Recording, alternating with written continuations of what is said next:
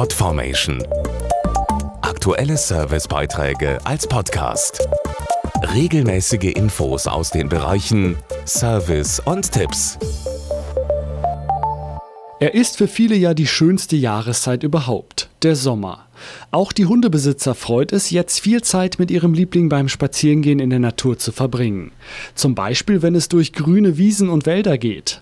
Allerdings warten da schon sehnsüchtig ein paar fiese Zeitgenossen, die eine Gefahr sein können für Waldi und Rex. Zurzeit ist Hochsaison für Zecken, die in Sträuchern und Gräsern auf der Lauer liegen und auf herumstreifende Hunde warten. Ein gefundenes Fressen. Dazu die Tierärztin Dr. Brigitte Nagang. Die bei uns am häufigsten vorkommende Zeckenart ist der gemeine Holzbock, auch Ixodes ricinus genannt.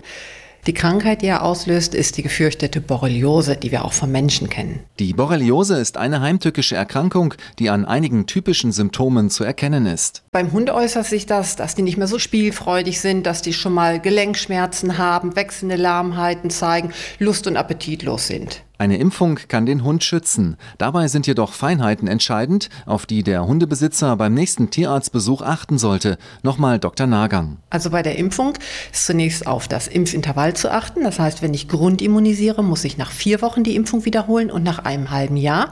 Zum Zweiten ist darauf zu achten, wir haben es ja mit vielen Borrelienarten zu tun. Gefährlich für den Hund ist nur eine einzige Borrelienart.